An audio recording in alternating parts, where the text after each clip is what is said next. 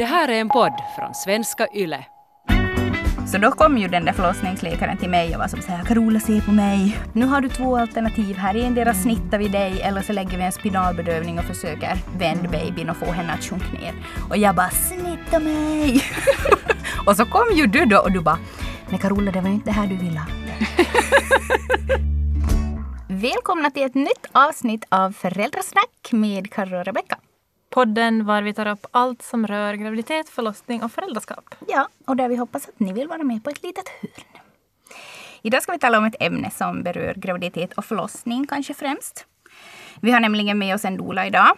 Och eh, vi ska tala om vad en doula egentligen är och vad det kan betyda för ett par att ha med sig en doula under graviditeten och förlossningen. Och de vanligaste frågorna och fördomarna som kan uppstå när man pratar om vad en doula är. Och eh, det som är lite speciellt är ju att jag har haft doula en gång tidigare i min andra graviditet och har det också nu. Och du har nu i din tredje graviditet en doula. Exakt. Och det är ju samma dola. Vi har samma Ja. doula. Och det är också samma doula som är med oss idag. Ja. Sara Jungersten, välkommen! Tack så mycket. Jätteroligt att du ville vara med här och bemöta det här och lite liksom friska upp hela känslan kring att ha en doula. För vi tycker att det är något helt fantastiskt. Och på ett också avslappnat sätt. Ja, absolut. Men ska du berätta lite om din bakgrund Sara, vad du har jobbat med och vad du gör just nu? Ja, oj. Det är lite svårt att berätta om min bakgrund för den är ganska spretig. Men vi kan säga som så här. eh, lite journalistik, lite författande, uh, så här, ett företag. ehm, och nu då så studerar jag faktiskt till barnmorska. Mm. Och jag är eh, utvecklingspsykolog till utbildningen sedan tidigare. Och hur länge har du varit doula då? Doula har jag varit, vad är det nu, sex år vid det här laget. Hur många förlossningar har du hunnit vara med på? Alltså, ja, tyvärr kan jag inte säga det så här rakt ut. Därför att, att liksom... eh, med mina uppdrag är det så att eh, jag är inte alltid med på förlossningen. Jag har ganska många som, som jag dolar, som jag liksom dolar fram till förlossningen. Sen är jag inte med där. Eh, så liksom, jag har aldrig riktigt kommit mig för att, att hålla så här stenkoll på hur många har jag varit med på och hur många har jag liksom varit eh, med på halva vägen Ja. så att säga. Eh, men nog bör det ju vara en del vid det här laget nog. Ja. Och vi tänkte ju ta upp här i början, eller fördomar som kanske, som jag själv också haft när det kommer till doula. Eh, för under min första graviditet så var det faktiskt en kompis till mig som var sådär att ska du inte ha med en doula? Och jag bara nej, nej, nej. Att, eh, då tänkte jag att, att om jag har med en doula så kommer doulan att ta bort uppgiften av Jim och han kommer att känna sig åsidosatt. Men stämmer det här? Ja, det där är ju kanske Eh, ja, den vanligaste föreställningen som jag stöter på. Just det här att, att ja, men att, att, liksom att, att, att han vill nog som liksom så gärna vara med och vi vill ju inte som så här. Men att, att eh, det här är ju verkligen en fördom för att, att det som jag gör allra mest under en förlossning det är ju liksom att handleda pappan och liksom ge det här utrymmet åt honom. Och så här liksom visa att ja, nu skulle det kunna vara läge att testa det här och nu skulle du kunna prova så här. Och, och, och liksom så här att, att, att det är ju honom jag handleder i första hand. Och sen då ibland så är det ju så, det beror på hur länge en förlossning håller på också. Men att man kan ju också lite turas om just med massage och sånt här. Att, att, att han kan ju behöva få springa iväg på vässa eller något sånt liksom mellan varven också. Och då kan ju jag liksom hoppa in istället för honom. Eller också att man liksom har varsin uppgift. Han kanske liksom håller i mammans händer och liksom så här pratar med henne så här väldigt nära och jag kanske är på ryggsidan och masserar och så här samtidigt. Och så, så, så, så det kan vara delat ansvar eller så just det här att jag mera som så här fungerar som en handledare för honom. För det var kanske det som, jag, som vi, vi har upptäckt efter två förlossningar. Att, att jag har märkt att Jim har varit jätteensam. Han har inte haft någon som har haft tid att se honom och handleda honom. Eh, Så det var kanske en sak till att Ja. varför, vi, varför jag började ta upp det med honom. Just att vi ändrar vår tanke kring det här. Att, ja. Men alltså det är ju en ganska orimlig uppgift för en liksom random pappa att, att liksom ha det här ansvaret. Mm. Att, att liksom hjälpa mamman där. Det är ju väldigt få pappor som har en sån här djupgående insikt i liksom vad en förlossning innebär, hur de här skedena i förlossningen ser ut, vad som hjälper, vad mamman behöver. Alltså det här är ju kunskap som de i regel inte har. Mm. Och, och det liksom, jag förstår ju att det måste ju kännas liksom hemskt att plötsligt ska man bära ett jättestort ansvar och man har som inga verktyg för mm. att göra det. Mm. Kanske man har fått någon liten tips på någon profylax och sådär men mm. annars är det bara en ilsken kvinna och så ska de tro att de kan Och sen också att, att se någon man älskar ha sådär ont mm. och man kan inte göra någonting. Mm. Och sen också att man, som vi kom fram när vi träffades och pratade när vi träffades med dig, så just det här att det sättet som Jim vill bli bemött när han mm. är en, i en situation var han behöver mm. uppmuntran så är helt tvärt emot hur jag behöver bli mm. bemött. Men inte visste han ju någonting annat så han har ju bara agerat enligt mm. vad han skulle vilja höra. Och, och sen är det ju också som att, att kanske man har gjort upp någon sorts plan där hemma. Men att, att sen har jag nog märkt att också för en pappa så är det ofta som så här att, att det är så ny situation. Han liksom känner sig ganska osäker och, och, han väntar ofta på att få någon sorts eh, godkännande av vårdpersonalen att, att ja, nu kan du sätta igång och massera och så här. Men, men något sånt kommer ju hemskt sällan. Så, så ofta lämnar det kanske ogjort helt och hållet då för att, att liksom ingen har som sagt att men nu kan mm. du börja. Mm.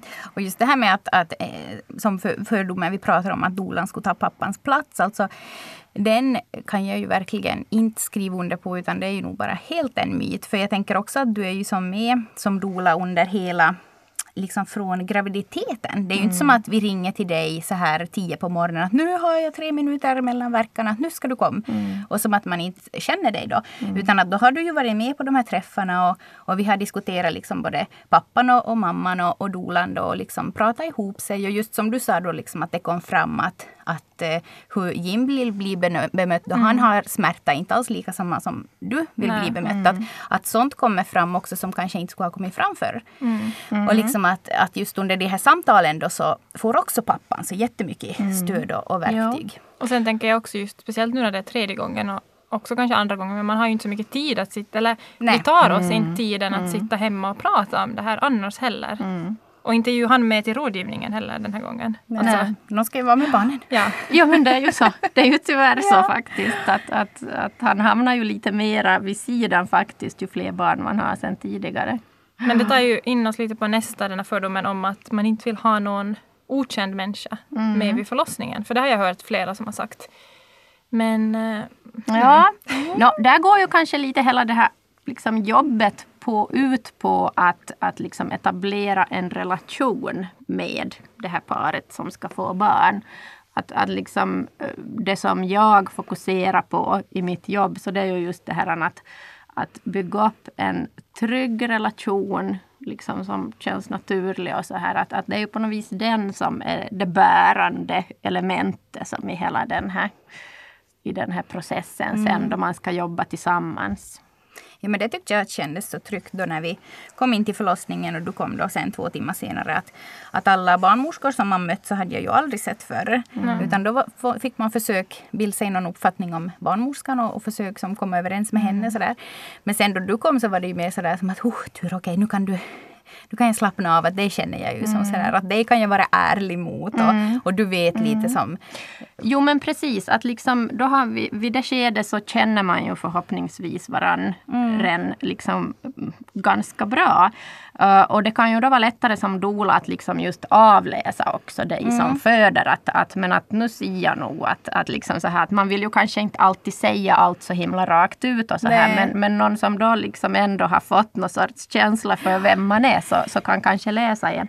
Sen har jag nog också märkt det att, att, eh, att som do, ibland har det varit så att, att då mamman behöver informeras om någonting så, så kan läkaren ofta vända sig till mig som doula. Därför att, att liksom hon förstår att eftersom vi redan har en relation så kan jag lättare nå fram till dig med mm. den här mm. informationen. Att hon säger åt mig och jag säger åt mm. dig.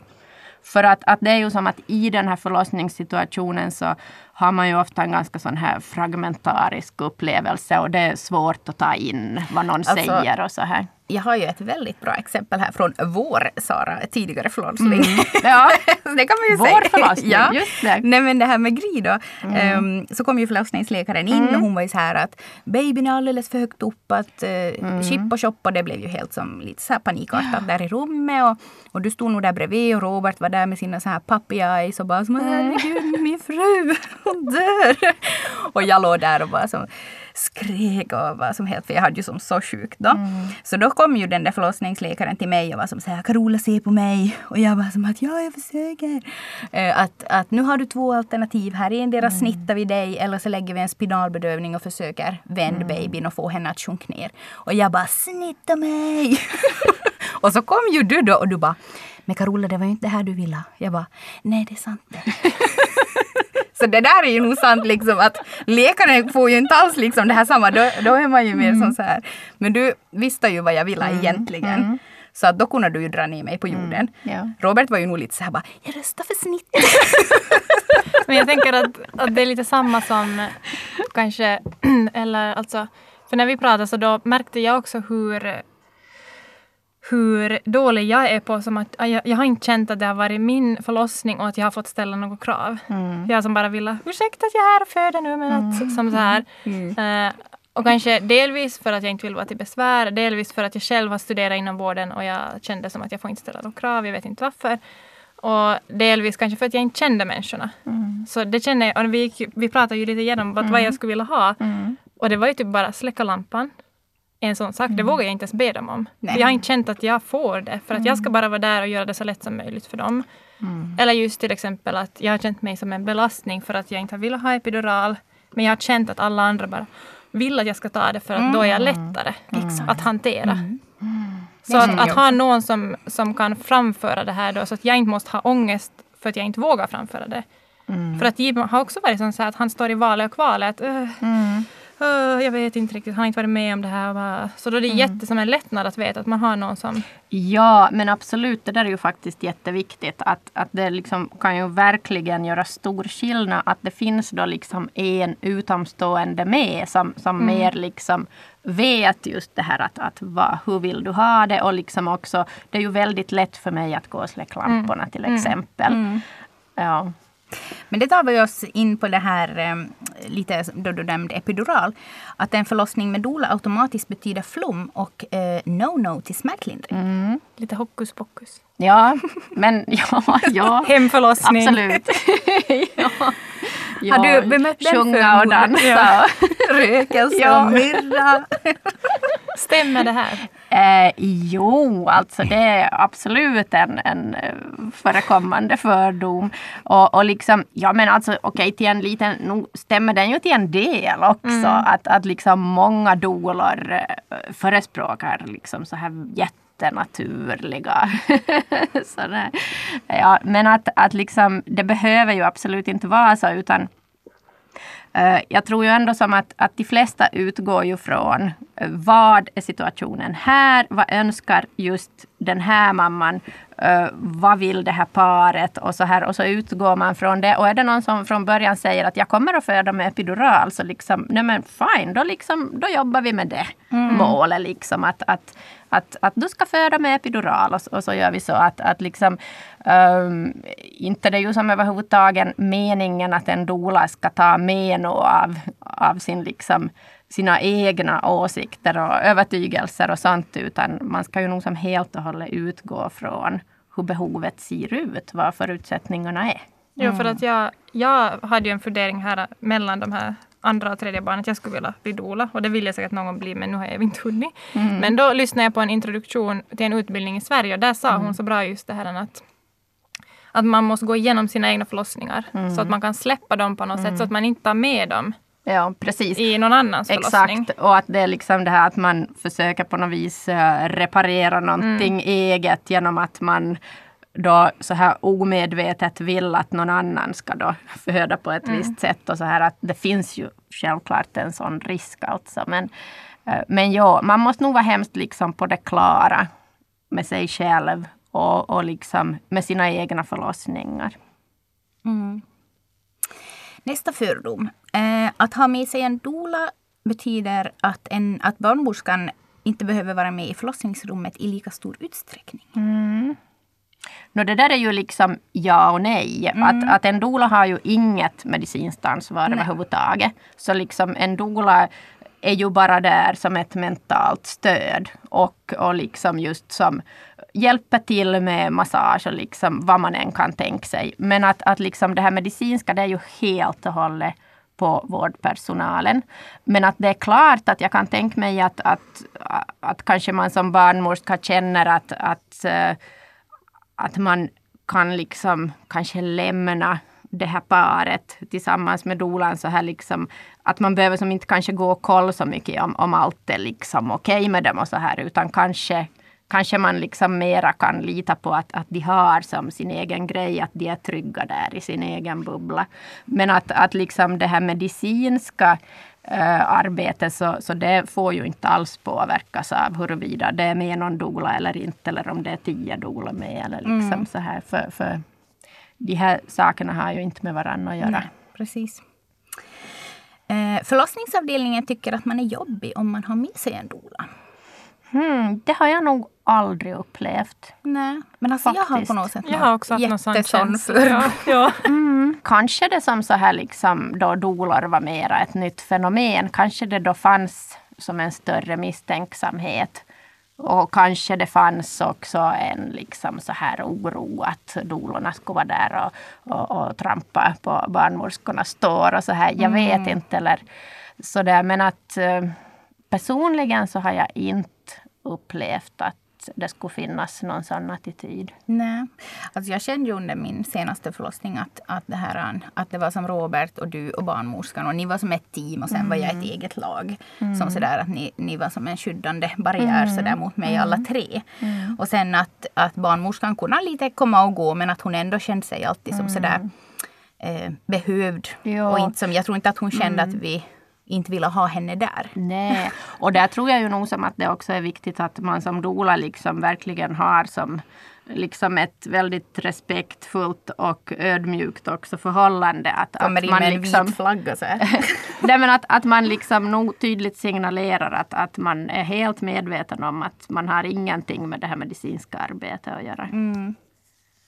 Men hur är det då till exempel om mamman har någon önskemål om att, om att inte se till exempel se navnavling eller att de inte vill eh, ta det här provet ur navelsträngen och sådär. Ja. Eh, känns, hur känns det för dig som doula att säga det? Om Nå, du, det är ju, för sig är det ju förstås på, på föräldrarnas ansvar att liksom informera om hur de vill ha det. Men att det är klart att där kan man ju liksom föra fram att, att, liksom att de vill inte det här. Mm. Och, och det är ju som att egentligen inte, det är ju väldigt lite som är belagt med något tvång inom Nej, vård nej, men det, överhuvudtaget. ja, och det är ju också någonting som man skulle kunna ha ett helt avsnitt Ja, verkligen. Men det är ju det som att det känns, som jag på något sätt har upplevt, att jag har känt att jag inte har haft någon rätt att säga något. Och inte det är någon Ja. som har sagt åt mig att du får inte bestämma. Men det är som att man har- har den här känslan av att nu är jag sjuk, jag är på ett sjukhus, nu ska jag göra som de säger. Fast man är ju inte där för att man är sjuk. Nej, och det där alltså, det där är ju Mm. liksom det där är ju på något vis kärnan i alltihop. Att, att liksom då man åker in för att föda så det är ju inte som att man ska åka in och göra en, en operation eller något sånt. Utan att liksom att föda är ju allt annat än, än liksom passiv handling. Det är ju inte något som utförs på en utan liksom att föda är ju som den mest aktiva handling man kan liksom ägna sig åt. Så, så, så ja, alltså det där, själva den där tanken den är nog Men det var ju, hemskt viktig. Ja. det här är ju som ett, ett exempel igen lite på vad jag nu har tänkt då på efter att vi pratade. Och före också lite kring det här med att, att som jag berättade till båda tror jag nog berättade, men att, att just när hon ville att jag skulle känna på huvudet Mm. så var jag så att nej men att min hand räcks inte ner. Mm. Att jag kände på något sätt som att i, mitt, i min värld så var förlossningen någon annanstans och jag låg i en säng. Det där är så fascinerande exempel. Alltså så konstigt för det var så verkligt att min hand räcks inte ner Ja. mellan benen. Men alltså det, det, är ju som, det, det är ju ett fantastiskt exempel liksom på hur du mentalt är så långt från din förlossning att din hand räcks liksom inte ner till babyns Ja. Alltså det är ju Men det var på något sätt att där är ju som, där var känslan från min första förlossning att jag bara, jag bara måste ligga där och de gjorde det de måste göra. Att jag hade inte någon, eh, jag förstår att det är ett sånt, en sån situation så måste de göra vad de måste göra. Men eh, när man efteråt får en känsla av att man nästan har blivit som, att det har skett mot en någonting. Ja, men alltså det blir mer som ett övergrepp. Mm. Att- Men det känns också som att så får jag mm. inte känna för att nu ska jag bara vara tacksam och glad att mitt barn levde och jag lever och vi alla mår bra. Och så bara typ sparar man det inom sig och så bara så tar man ju med det då till nästa förlossning. Och kanske därför inte kan vara riktigt närvarande. Ja, alltså det där är en stor grej. Det här skulle man verkligen kunna prata helt enormt mycket om. Alltså. Ehm, men ja, jag tror också att, att om en förlossning blir väldigt passiv så, så tror jag att man lätt just får den här upplevelsen som mera nästan kan liknas vid ett övergrepp. Mm. Än, än som liksom en, en handling Eller där man själv mm. utför något aktivt. För det är ju också som att att, eh, jag menar det är ju också lite som hur man beskriver en förlossning. Tidigare så skulle man ju som ha sagt så här barnet förlöstes av bla bla bla bla bla. Precis som att Mm. mamman liksom inte skulle ha varit inkluderad alls i det här. Att det är ju liksom, det är ju mamman, det är ju hon som föder. Hon liksom använder hela sin kropp, hela sin mentala styrka, liksom allt i det här att aktivt liksom föda det här barnet. Det är ju liksom en så storartad, massiv på något vis process, hela det här födande. Och det liksom startar ju långt före förlossningen börjar och, och den håller på långt efter också. Mm. Alltså så där var det ju liksom helt... Min första förlossning var ju igångsättning. Det var, vet du, det var ju alla mediciner som kan ingå i en kom, liksom, sån där förlossningsgrej. och det här, äh, jag kände ju inte att det var ju som, jag kände inte att det var min förlossning. Jag kände att den var konstgjord. Eh, och eh, allt som hände efteråt också. Jag kände som att det var, jag ägde inte den där förlossningen och, och jag hade inte någon kontroll. Och det var som bara allting vad jag inte ville att det skulle vara.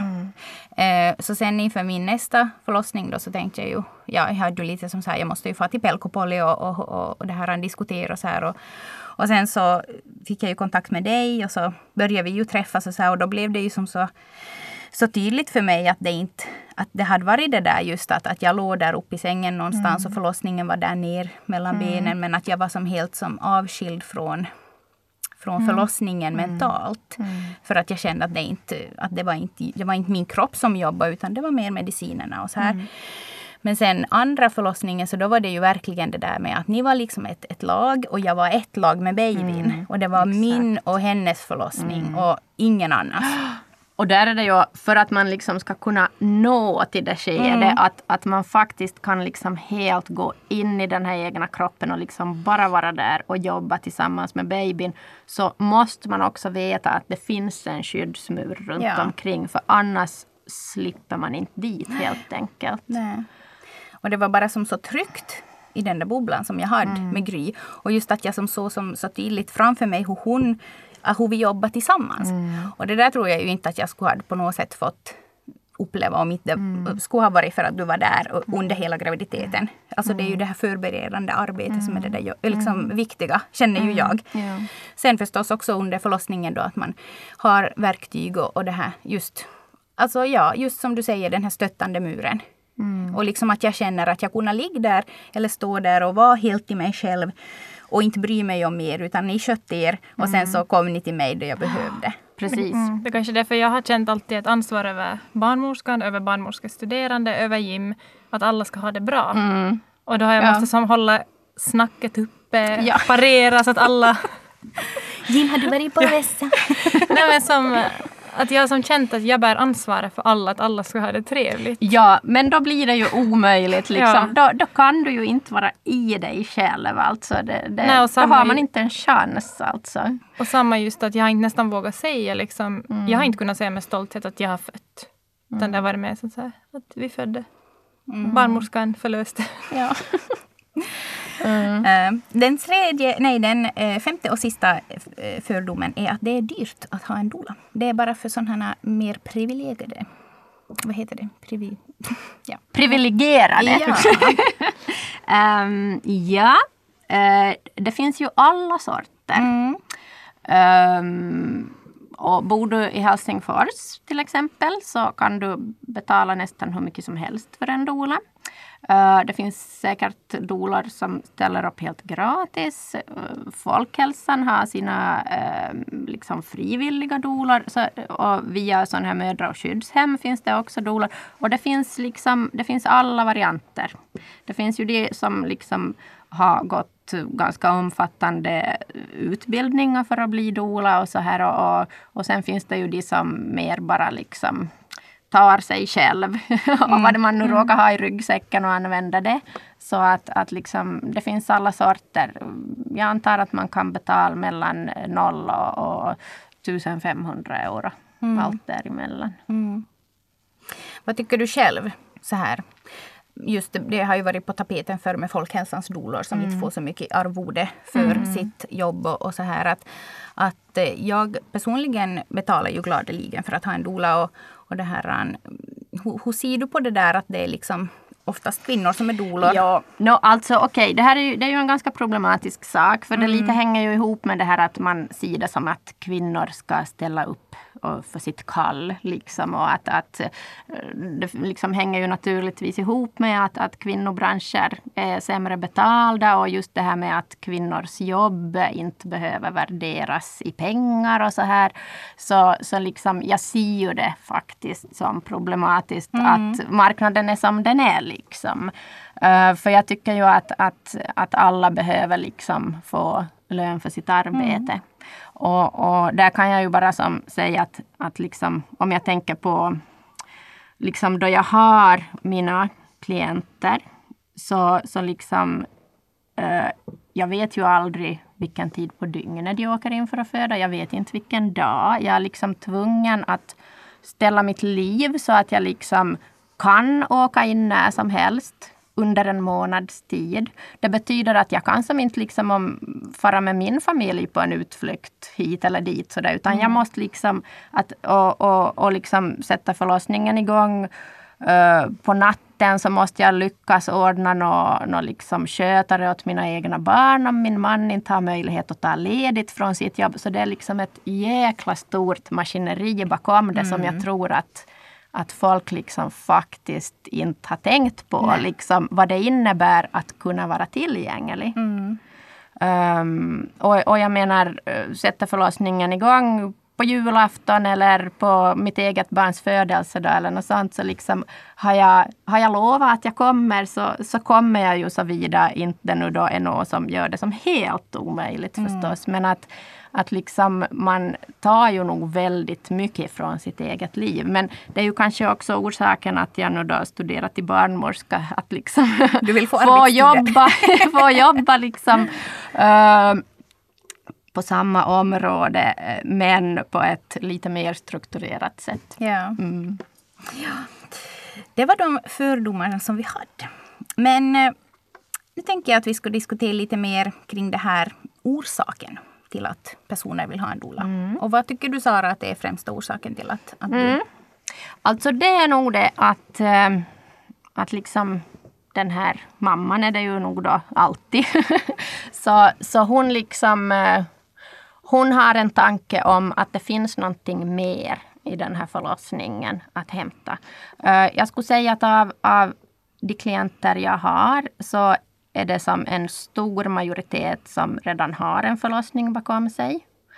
Um, och, och att de liksom i den förlossningen har upplevt att det var någonting som inte blev som de hade tänkt sig eller ville och att de liksom har den här känslan av att, att det finns någonting där för dem som, som de inte ännu har fått. Och, och lite det här att, att de vill ha en revansch mm. på någonting.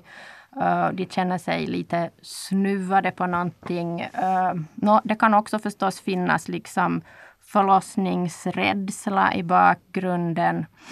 Mm. Och också liksom förstås annan problematik, så här panikångest eller något sånt som gör att, att de liksom känner att de vill ha mera stöd. Mm. Vi är ju mycket in på det här med att eh, en förlossning, om, om en förlossning kan leka en annan. Vilket ju jag kände ju då att hände i mitt fall. Hur är det som Rebecka du tänker kring det här? För att det, det, har, det har vi ju pratat om mycket som vänner. Just hur dina två förlossningar hittills inte har blivit kanske som du har. Men jag kanske intalar mig för att försöka vara positiv att den andra gjorde det. Lekte Ja. den första. Men jag inser ju att den gjorde ju inte. Eh, Eftersom att i funderingarna när vi skulle börja, eh, som bestämde att vi vill ha ett tredje barn nu, så hade jag ganska mycket ångest och rädsla inför att komma att våga föda ett tredje barn. Fast jag vill göra det. Jag vill göra det, men då insåg jag att okej, kanske jag inte har som riktigt lek då, eftersom att jag känner så här. Ehm, så jag hoppas att få en, en annan så här, oberoende hur det går som, alltså fysiskt, men att, min, att det ska kännas mentalt bra efter den här förlossningen. Att jag inte ska känna mig som att jag inte var där. Ja. Typ. Och som att jag inte har rätt att vara stolt över mig själv. Mm. Precis. Så att du känner att, att du är liksom du är, du är aktiv, delaktig, stark. Att du liksom... Och att som tro på mig själv. För jag har nog inte alls trott på mig själv eller min kropp de andra gångerna. Utan mera bara gett upp totalt och var så här att "Äh, jag litar inte på mig själv. Ja. Ehm, jag känner ju också att, att, liksom att en förlossning kan läka otroligt mycket i en person. Och, och liksom både på ett individuellt plan, just det här att, att läka kanske en tidigare traumatisk förlossning. ehm, eller liksom någonting annat i en som är trasigt. Att, att liksom genom att, att, att på något vis gå genom hela den här förlossningsprocessen och, och, och det är som i andra ändan på något vis få den här insikten i vad man kan, vad man klarar av, vad man orkar. Att, att det på något vis det kan läka väldigt mycket olika saker i en. Men så tänker jag också att, att det finns liksom en samhällelig aspekt också. Därför att, att liksom den här kvinnokroppen är som så utsatt för så mycket liksom hat, sexism, liksom, ni vet, allt det här. Och, och liksom att jag tror att, att alla kvinnor på något vis har ett ganska problematiskt förhållningssätt till sin kropp just på grund av liksom alla budskap man får liksom under hela sin uppväxt och så här.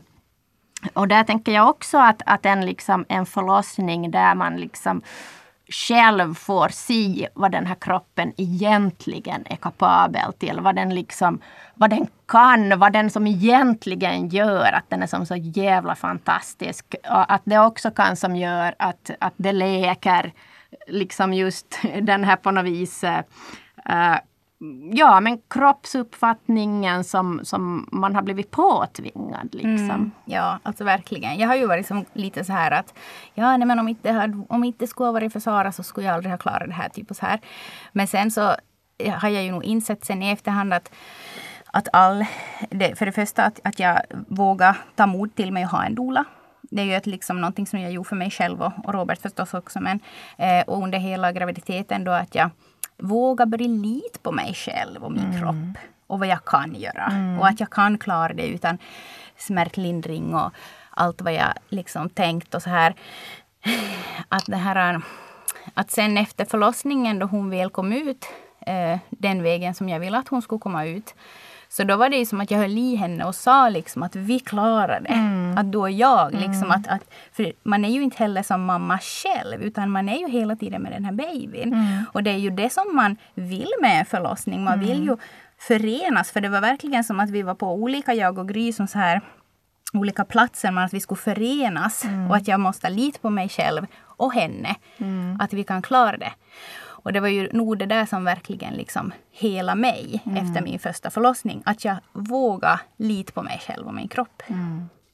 Ja, ja för, för det är ju som så fantastiskt det här att, att liksom om man tänker så här att hela den här processen utmynnar i att det, liksom, det kommer ett nytt liv till världen. Jag, liksom, jag förändrar världen genom att sätta det här barnet till den. Jag förändrar mitt eget liv. Jag, liksom, jag förändrar allas liv. Liksom. In, allting förändras då en ny människa kommer till världen. Liksom. Det är som så storartat så det är lite svårt att ta in. Mm. Och då känner man ju bara så här i hjärtat att man skulle vilja att alla mammor skulle få kände här att det här är min förlossning. Ja, Och Att jag precis. litar på mig själv. Exakt. Och. Och jag brukar också tänka det att, att liksom, om alla människor skulle få vara med om en sån här liksom jättepositiv, kraftfull, vacker förlossning. Så liksom, det skulle inte kunna finnas någon ondska i världen. Därför att, att liksom, jag, jag tänker som att det som förändrar en. Man, man blir som så ödmjuk inför livet då man får vara med om det. Är det någonting ännu som du vill säga Sara till sådana som eh, funderar på att eh, ha med sig en doula men är lite så här tveksamma? Mm. Man kan ju alltid liksom kontakta någon bara för att träffas lite och se hur det känns. Att man är ju som inte liksom tvungen att binda upp sig för halva graviditeten och hela förlossningen så här, utan man kan ju bara be om att få träffas över en kaffe och liksom se om det känns okej. Mm, som att det är någonting för Och sen är det ju också jätteviktigt nog att liksom alla sådana här doula-relationer att personkemin behöver ju fungera. Och, och den fungerar ju aldrig med alla personer utan det måste ju som kännas rätt helt enkelt. Tack så jättemycket Sara för att du ville vara med och Tack. lära oss mer om det här och få ut ordet. För att det är nog någonting som kan förändra ens eh, stora tankesätt kring det ena och det tredje kring förlossningar. Ja, tack för att jag fick vara med. Ja, varsågod. Och nästa vecka så kommer vi att prata om det dåliga mammasamvetet. Mm, och var det kan gömma sig och, och hur det kan ta sig i uttryck och vad man kan göra för att förebygga och vara lite snällare åt sig själv helt enkelt som mamma. Ni hittar oss på Instagram, Föräldrasnack. Tack för att ni var med oss den här veckan. Hej då! Hej då!